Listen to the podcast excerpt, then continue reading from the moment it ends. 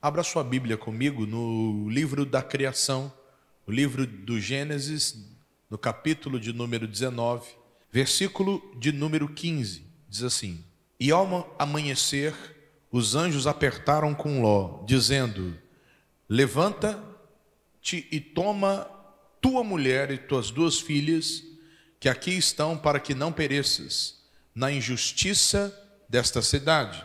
16. Ele, porém, demorava-se, e aqueles varões lhe pegaram pela mão, e pela mão de sua mulher, e pela mão de suas duas filhas, sendo-lhe o Senhor misericordioso, e tentaram-no e puseram-no fora da onde, senhoras e senhores?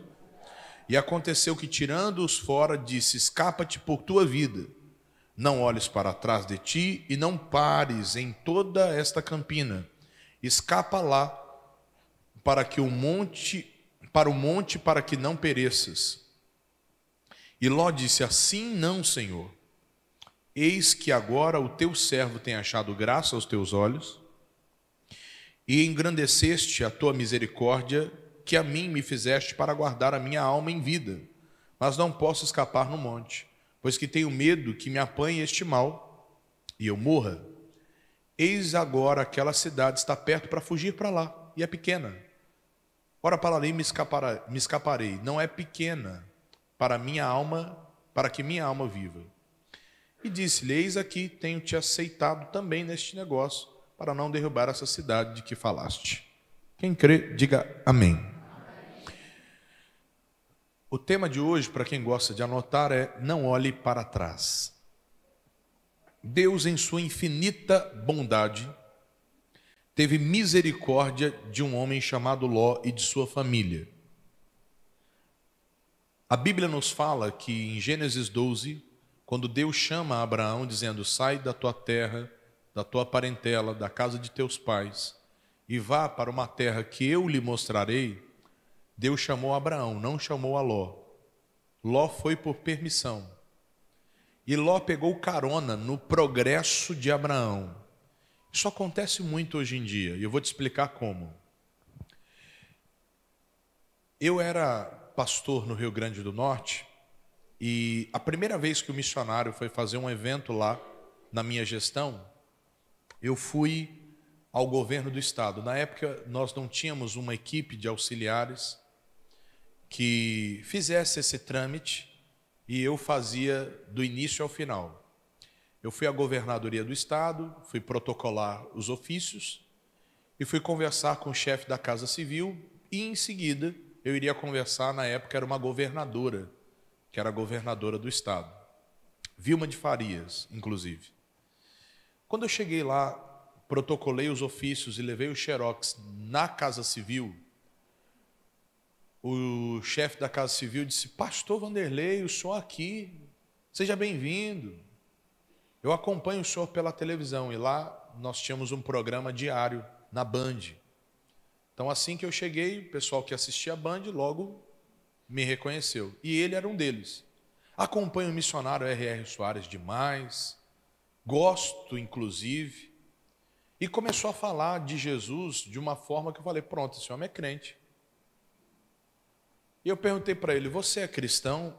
Ele disse: Pastor, Vem para uma salinha aqui que eu vou falar para o senhor. Ele me levou numa salinha à parte, isso dentro da governadoria do estado. E ele disse assim: Pastor, eu não sou cristão, mas eu sou uma pessoa iluminada. Eu disse: Me conte essa história que eu gosto de ouvir. Ele disse: Pastor, eu sou muito iluminado. Um dia, a coisa estava feia aqui dentro. Nós todos fomos a uma casa de uma mulher que fazia trabalhos. Todo mundo foi lá. E eu conheço todo mundo aqui. E a mulher começou a falar os podres de todo mundo. E eu dizia: Isso é verdade, esse aí é cachaceiro, e ela sabe. Olha que coisa. Esse aqui é isso, esse aqui é aquilo outro, essa aqui é assim. E a mulher foi falando tudo. Quando chegou na minha vez, a mulher disse: hum, hum, Não posso entrar em você, você é iluminado. A partir daquele momento eu sou conhecido aqui dentro da governadoria do estado como o iluminado. Vai ouvindo. E eu disse para ele: Pois é, rapaz, que coisa, hein? Mas será que não te contaram não que Satanás é o pai da mentira? Ele disse: Como, pastor? Falei: Pois bem, ele pode até muito bem citar ou recitar o passado de todo mundo. Até porque é ele quem possui o corpo de uma pessoa para que ela faça essas presepadas que você acabou de me citar que os outros fizeram. Mas ele é um mentiroso. E eu quero perguntar para você, só para entender que tipo de luz que está aí dentro de você. Tu gosta de calibrar? Ele diz, pastor, eu não nego. Todo final de semana é duas ou três garrafas de uísque que vai para dentro. Falei, legal. Fumar, você dá um trago, pastor, eu fumo é charuto cubano. Essas coisas velha feia não. Ok. Mentir. Falou, pastor, aqui dentro todo mundo mente. Eu vou ficar para trás? Tu é casado? Ele falou, muito bem casado, pastor. Tu trai a esposa? Ele diz, pastor, na posição que eu tenho, eu muitas vezes consigo usá-la para ter a mulher que eu quero. Eu falei, poxa vida, que luz abençoada é essa sua. Ele parou e pensou e falou. E eu perguntei para ele: tem alguém na sua família que é crente, que ora? Ele disse: Pastor, tem uma tia minha que constantemente ela vai à igreja e pede peça de roupa, fotografia, e ela ora por mim. Eu disse: Pronto, está aí o motivo pelo qual, naquela ocasião, o inimigo não conseguiu soltar os teus podres. Se tem alguma luz entrando na tua janela, é porque tem alguém intercedendo por você. Tem alguém orando por você. Tem alguém clamando a Deus pela tua vida. E por isso, Deus está tendo misericórdia de você. Agora não pense, porque uma vez houve um facho de luz nas densas trevas que você vive, que sempre será assim. E eu posso dizer, sem sombra de dúvida, que tem gente que só está em pé pela misericórdia de Deus que tem ouvido a oração de alguém que é crente. De alguém que ama a Deus. De alguém que teme a Deus. Às vezes é uma mãe que toda madrugada levanta e diz: Senhor, tenha misericórdia da minha filha. Minha filha já foi tia de escolinha. Meu filho já foi obreiro. Minha filha, um dia eu já vi ela cheia do Espírito Santo. E agora, quando eu olho minha filha vivendo como ela está vivendo, Senhor, misericórdia. É alguém que de repente Deus levantou e disse: Pai, tenha misericórdia do meu filho, tenha misericórdia do meu marido, tenha misericórdia, Senhor, do meu tio, da minha tia, porque se não for a tua misericórdia, Senhor, eu nem sei aonde ele vai parar. Quando Deus levantou Abraão e Ló foi junto, Ló começou a brigar com Abraão, porque o ingrato ele não reconhece nada de bom que você faz por ele.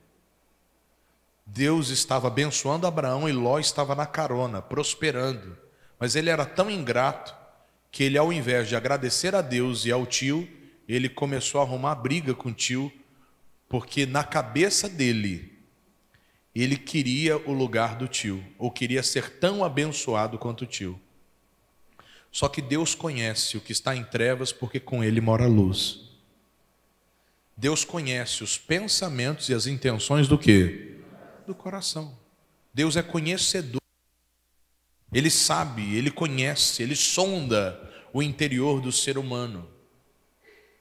E ali Ló, ele arrumou uma briga e disse assim: Eu não quero mais estar com o Senhor. Abraão sabiamente disse: Se você escolher para a direita, eu vou para a esquerda. Se você escolher para a esquerda, eu vou para a direita. Não brigaremos.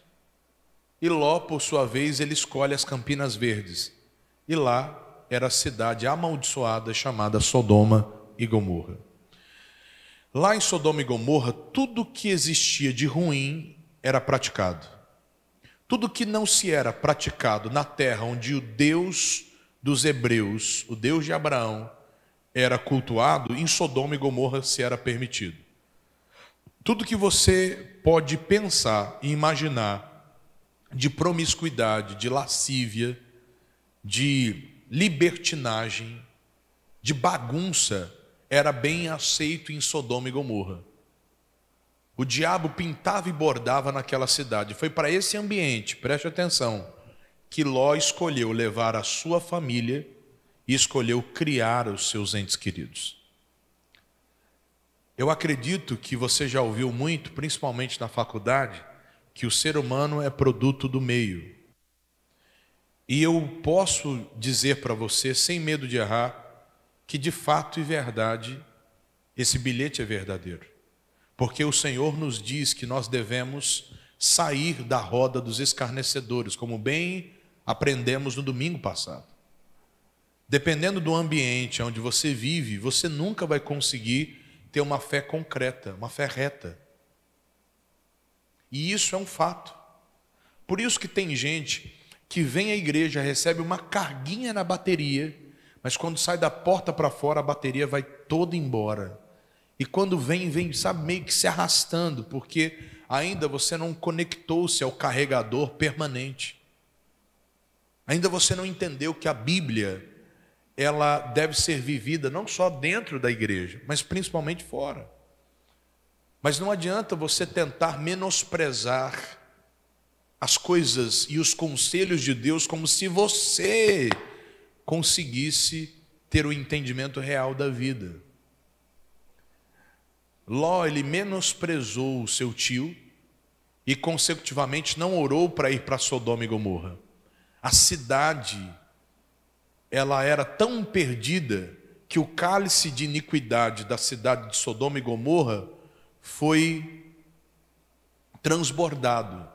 E Deus intentou no coração em destruir aquela cidade.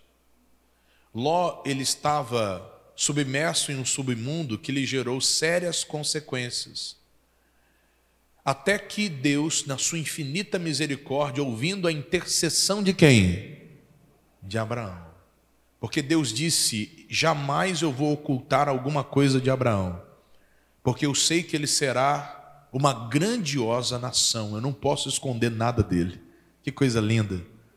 Deus ele revela os seus mistérios para os seus servos. E pela misericórdia, Deus enviou o seu anjo para libertar Ló da cidade de Sodoma e Gomorra. Essa decisão foi uma decisão extremamente importante. Só que no meio do caminho, como nós acabamos de ler, quando a cidade estava para ser sentenciada ao juízo de Deus, houve uma advertência severa. Eles deveriam sair da cidade, mas eles não poderiam, em hipótese alguma, olhar para onde? Para trás.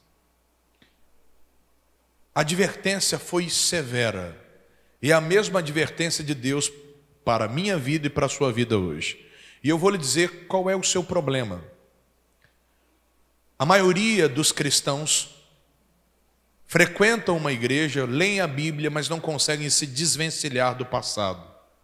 É um passado presente é um morto-vivo, é uma pessoa que não consegue, em hipótese alguma, desgrudar ou desvincular o que aconteceu e, consecutivamente, carrega uma bagagem que não é sua, porque é você lançar sobre a cruz aquilo que te traz peso. Mas aí, irmãos, nós achamos que, como uma chaga ou como um castigo, devemos carregar, simplesmente para viver flagelando-nos, mediante as situações que vivemos do passado. Deus está sendo bem claro: siga em frente e não olhe para trás. Siga em frente, prossiga, avance. Não olhe para trás, Oló, lá em Sodoma e Gomorra você viveu no pecado. Eu sei disso. Eu vim te resgatar pela misericórdia do seu tio. Mas olha, quer vencer? Então não olhe para trás. Queridos, se nós olharmos tantas coisas boas que Deus quer fazer na nossa vida lá na frente, é porque você não tem muitas vezes a noção de como será a sua vida se você começar a plantar hoje no reino de Deus daqui a 5, 10, 20 anos. É claro que não dá para prever o futuro, mas dá para se entender que tudo que o homem semeia, ele o quê? A sua vida hoje é um plantio de dois, três, cinco anos atrás. Pode observar. Você está colhendo o que você plantou. Se você não plantou nada, você não colhe nada. Agora, se você plantou boa semente, você vai colher boa semente. E essa é uma regra natural da terra ao qual nós vivemos. E é uma lei espiritual. Se você planta mentira, você colhe desavenças. Se você planta, se você planta engano, você colhe angústia. Se você planta desonestidade, você vai colher assombro, tristezas, desilusões, agruras, você vai viver isso na tua vida. Por isso que Deus está dizendo: ei, o seu passado eu conheço, até hoje eu conheço, e possa ser que o que você fez no passado, nunca mais você consiga mudar, mas você tem opção, daqui para frente, a mudar a trajetória da tua vida. Só não muda se quiser continuar preso a um passado, preso às desilusões, preso a tudo aquilo que você viveu. Por isso que quando Nicodemos ele vai ter com Jesus à noite, em João capítulo 3. Jesus diz a Nicodemos: necessário vos é nascer de novo. Por que é necessário nascer de novo? Porque quando você nasce de novo, a velha criatura faz o quê? Morre. Morre. Você continua com o mesmo corpo, talvez com o mesmo endereço, com as mesmas características físicas, mas com o espírito recriado por Deus. Como bem diz o missionário, nós recebemos seis bênçãos no batismo. Está na hora de você fazer valer o batismo nas águas que você tanto prezou e falar: Senhor, eu sou uma nova criatura. Eu não sou aquela pessoa antiga que vira e mexe, tenta voltar, e quando a velha criatura tentar voltar, você, com a autoridade que você recebeu de Jesus, você tem que repreender isso. Falar, não vou olhar para trás, eu não vou olhar para o passado, eu não vou olhar para situações angustiantes, eu não vou olhar para o pecado, eu não vou voltar a ser aquela pessoa que um dia eu fui. E por que não, pastor? Porque um alto preço foi pago por você. A advertência de Deus a nós hoje é severa e é veemente. Não olhe para trás.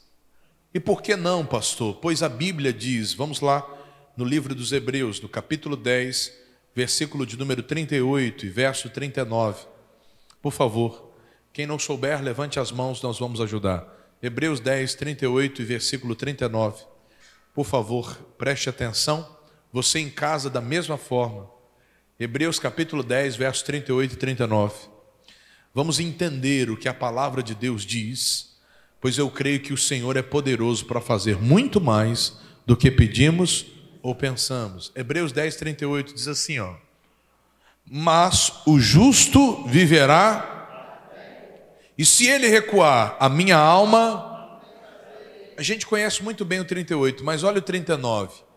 Nós, porém, não somos daqueles que se retiram para a perdição, mas daqueles que creem. Complete você, por favor conservação da alma. Por que, que nós cremos, pastor? Porque isso é um exercício que nós fazemos para a nossa alma. Para quem não compreende muito bem, eu vou explicar para você. Nós somos divididos em três partes: corpo, alma e espírito, ok? Até aí é fácil de entender.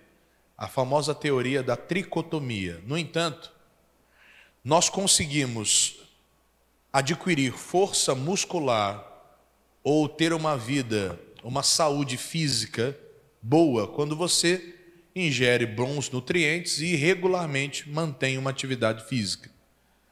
Isso é além de fazer bem para o seu corpo, faz bem também para a sua alma. Tá? Para a sua alma. Porque quando nós praticamos uma atividade física, se libera para o nosso corpo a conhecida endorfina, que nos traz uma alegria, uma sensação de bem-estar, uma sensação de que vai dar tudo certo, mesmo dolorido.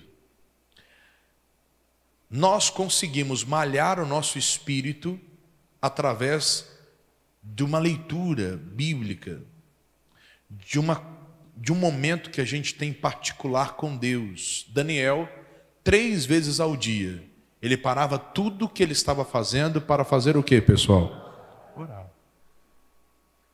Deus ouviu a oração de Jabes e o abençoou muitíssimo.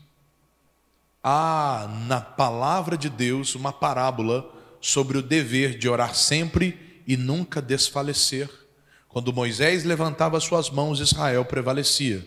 Quando ele abaixava suas mãos, Amaleque prevalecia, ou seja, a oração, a busca intensa ao Senhor Jesus fortifica o nosso espírito e nós começamos a não temer aos gigantes, nós não temos medo de Faraó, muito menos nós começamos a temer as covas dos leões e nem sequer as fornalhas que aparecem, porque o nosso espírito está fortificado. No entanto, a alma, isso é muito forte falar com você. Por quê? Observando pela ótica da psicologia, que é uma ciência que começou a ser estudada dos anos 50 para cá, nós observamos que muitas pessoas, por não entenderem a palavra de Deus e, consecutivamente, não saberem lidar com a mente, vivem cansados fisicamente e espiritualmente. Porque há uma junção de duas coisas para que a sua mente esteja sã sua saúde física e sua saúde espiritual. Quem me entende, diga glória a Deus. Quando o seu físico e o seu espírito está bem, sua mente vai, vai avançar. Pode prestar atenção.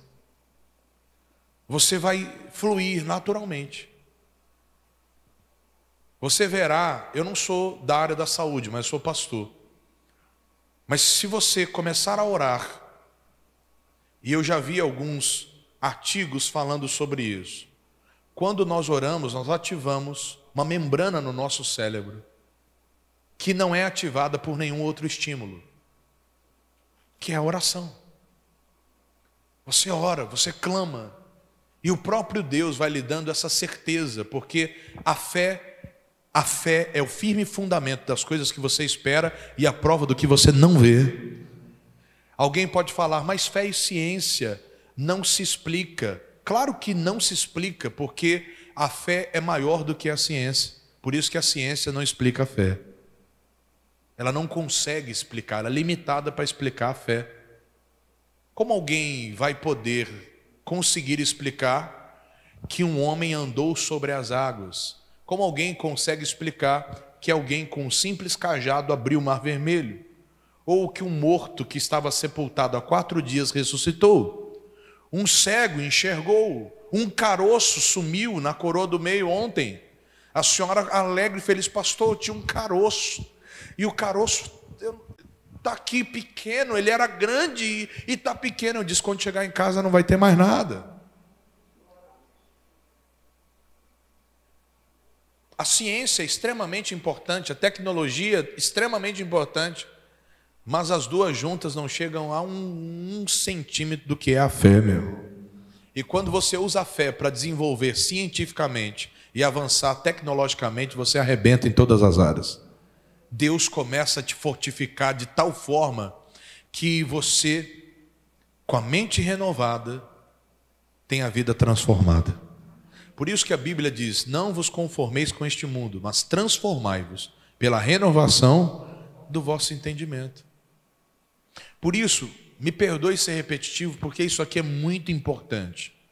Espírito fortificado, com saúde física plena, torna uma alma forte. Sua cabeça fica boa. No português, claro. acabam os pensamentos de tristeza, de angústia, de ressentimento. Traumas acontecerão no meio do caminho, sim. Você é um ser humano. Às vezes na caminhada alguém vai partir, alguém vai ficar, situações vão acontecer, mas a sua mente vai estar tão forte, tão forte, que você vai se lembrar do que eu estou te dizendo hoje. Você deixará de ser uma pessoa vulnerável, porque o inimigo entra exatamente aí na tua vida. Deus disse e reafirmou: não olhe para trás. Nós não somos daqueles que recuam para a perdição, e nós somos daqueles que creem para a conservação do que? Da alma. Ó, oh, olha para quem está do seu lado e diga: tua cabeça tem que estar boa. Quando a sua cabeça está boa, você que é casado, não pensa em outra mulher. Você que tem a cabeça boa, firmada em Deus, você não pensa em outro homem, a não ser o seu marido. Você olha para o seu marido todo dia e diz: aí é a benção que Deus me deu. Louvado seja Deus por tudo. Diga a glória a Deus. A cabeça está boa. Agora, quando a mente está confusa, você começa a pensar em abobrinha, naquilo que não presta.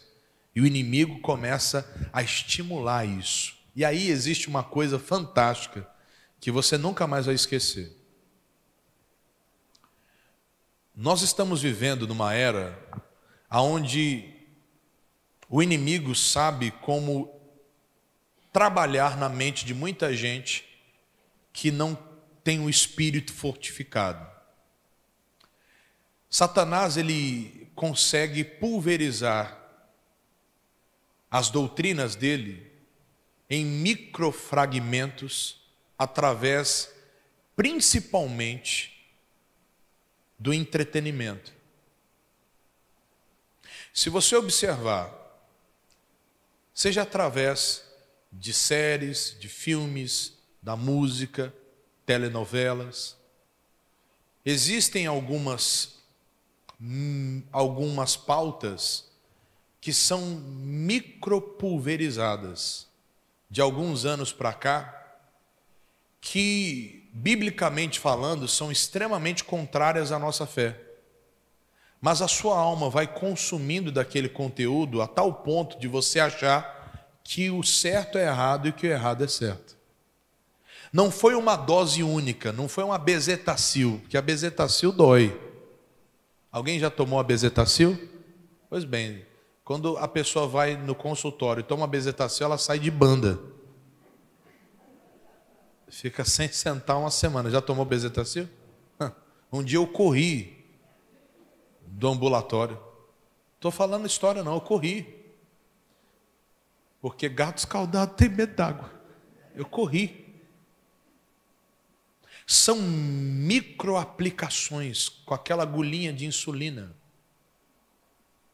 que a mídia vai introduzindo são pautas totalmente antibíblicas e antiéticas que vão sendo introduzidas que você começa a torcer pelo que é errado. Quer ver uma coisa?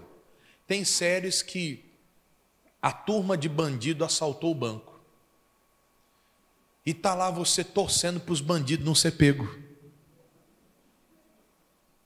Tomara que não pegue fulano, ô Senhor, proteja ciclano, porque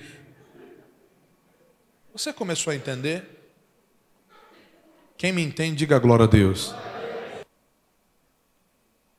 Torcendo para bandido. Tem o um fulano de tal com a varinha e tal, e fazendo um monte de feitiço, e você dizendo, isso aí, esse cabo é do bom. E está lá você torcendo para um feiticeiro.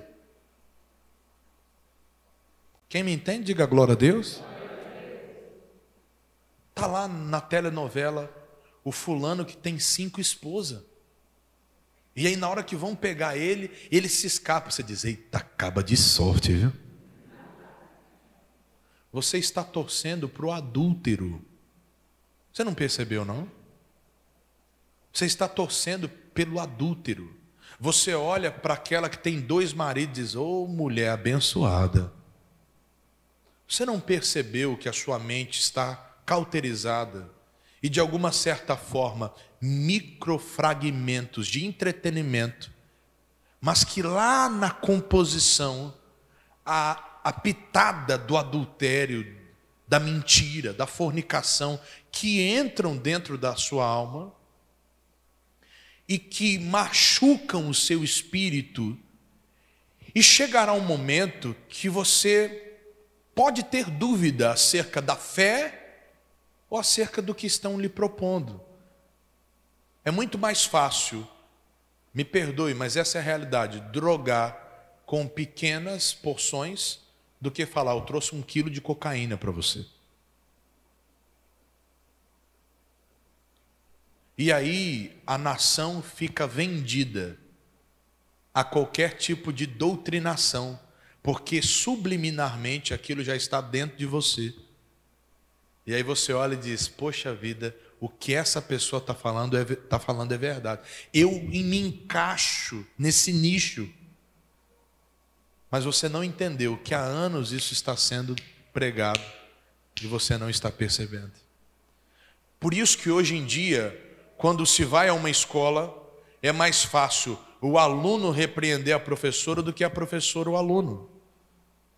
Por isso que hoje em dia é mais fácil o filho bater a porta da casa e expulsar o pai e brigar com a mãe do que o pai hoje ter domínio na sua casa. Por isso que a gente anda vendo, meu irmão, e pode prestar atenção, que gato tem medo de rato. Não sei se você já viu isso. Já viu? Eu vi isso na minha casa. Eu tenho uma gata em casa, o nome dela é Suzy. Você ri? Dois meliantes invadiram a minha casa. Dois, pastor Rafael. Dois ratos, o Tom e o Jerry. Dois. Um no quartinho do fundo, outro na cozinha. Descobrimos o endereço do Tom, que era o quartinho do fundo. Fui, estufei o peito, olha. Diga aí. Falei, agora quero ver. Suzy, venha cá.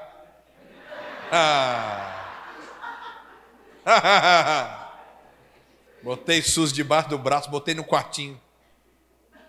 Falei, vai dar meia hora. Vai sobrar é nada.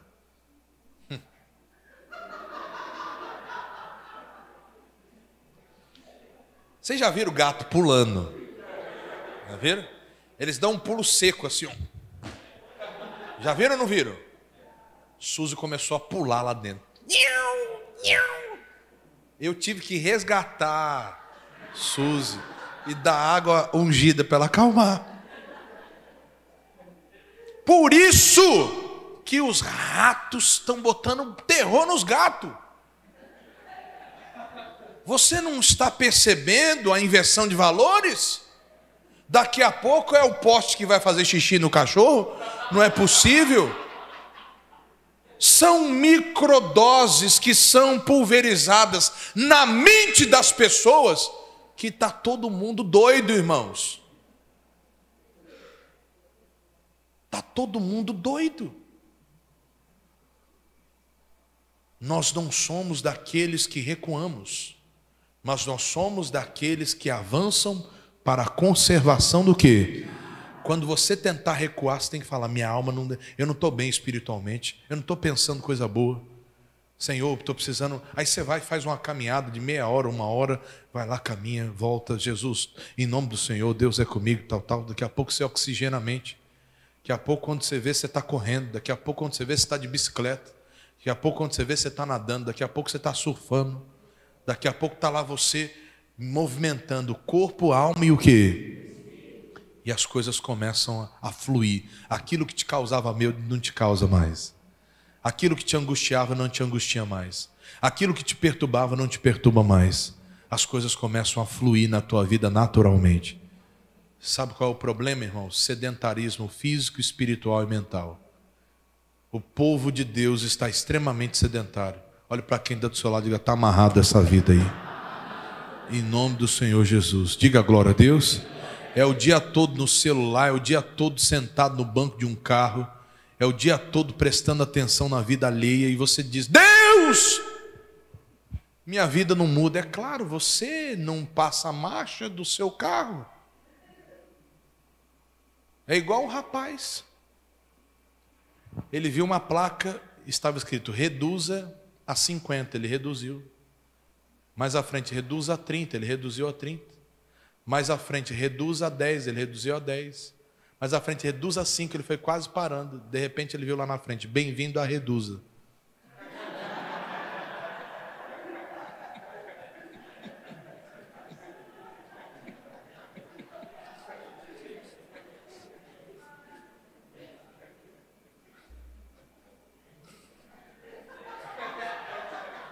Vocês gostam, né? A gente precisa interpretar melhor as coisas. A gente precisa ler mais a Bíblia. Porque quanto mais você lê, mais o seu espírito fica forte, sua alma é conservada. Seu espírito vai se fortificando, sua alma vai ficando boa. Você vai pensando no que presta, você vai pensando no que é bom. Deus vai te dando força. E o próprio Deus vai fazendo coisas novas na tua vida todos. Olha que coisa linda. Abra lá, por favor, em Apocalipse capítulo de número 21, verso 5. Esse Deus é tremendo, irmãos. Amém? Amém? Apocalipse 21, traço 5.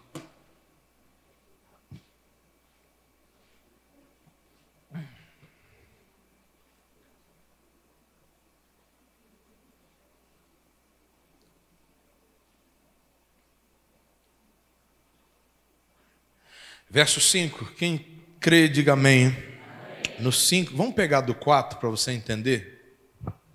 E Deus limpará, olha que coisa linda, de seus olhos toda a lágrima, e não haverá mais morte, nem pranto, nem clamor, nem dor, porque já as primeiras coisas são o quê? E o que estava sentado sobre o trono disse: Eis que faço novas todas, e disse-me: Escreve, porque estas palavras são o quê? Fiéis e verdadeiras. Diga a glória a Deus. É claro que estamos falando da profecia de João no livro do, de Apocalipse, que Deus vai enxugar dos olhos toda, toda lágrima no novo céu e na nova terra. Mas podemos nos apropriar com muita santidade e comunhão de tal texto, porque Deus ele é fiel para enxugar cada lágrima dos teus olhos. E se já não bastasse, ele é poderoso para criar coisas novas na tua vida, todos os dias. Por isso, aquele que está em Cristo é nova criatura. As coisas velhas o quê? Pare de olhar para trás.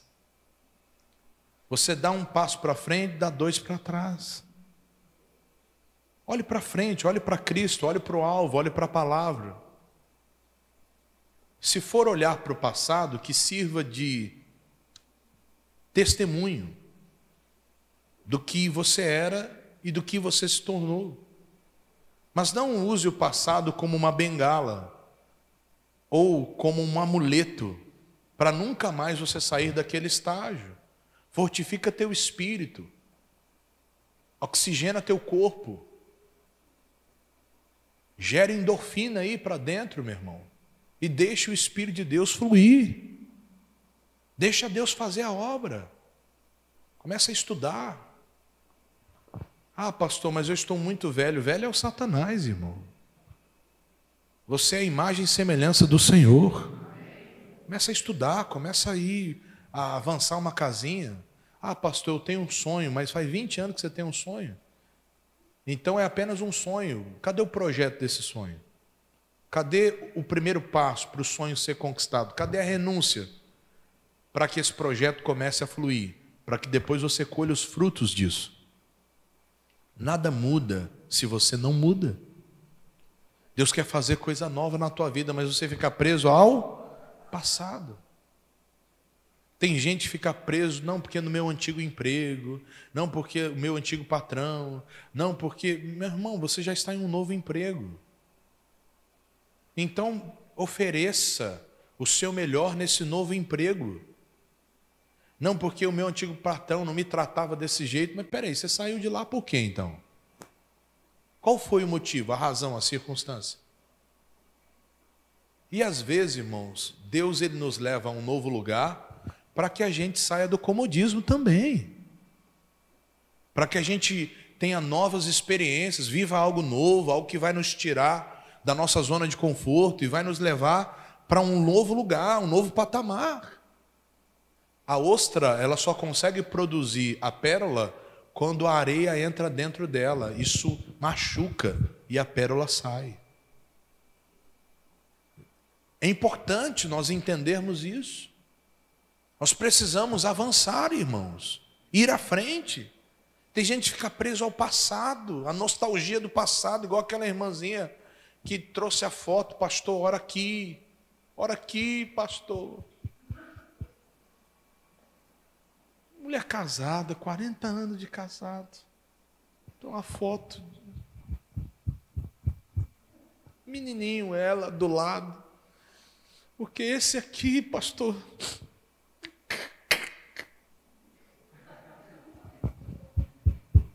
É o amor da minha vida.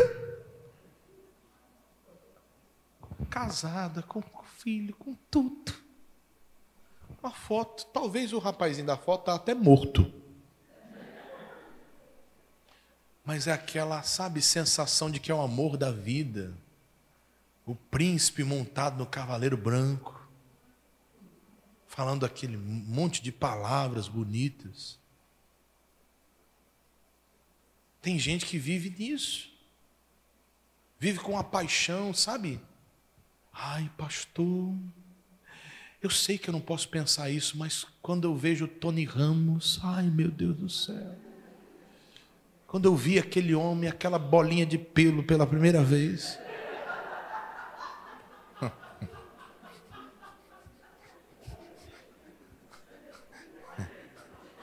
Eu pensei que eram os ursinhos carinhosos. Uma paixão platônica, uma coisa que não tem nada a ver. Tem gente que vive nessa eterna nostalgia do passado, sabe? Tentando fazer conexão com o presente, vivendo só no passado. Tem gente que tem um quarto de coisa que não usa dentro de casa. Pode ver. Aquela televisão de tubo está lá dentro. Não, um dia você vai ver, o mundo vai acabar e a TV vai funcionar. Homem, Deus já deu tecnologia nova. Mas a pessoa gosta de guardar tudo do passado, sabe?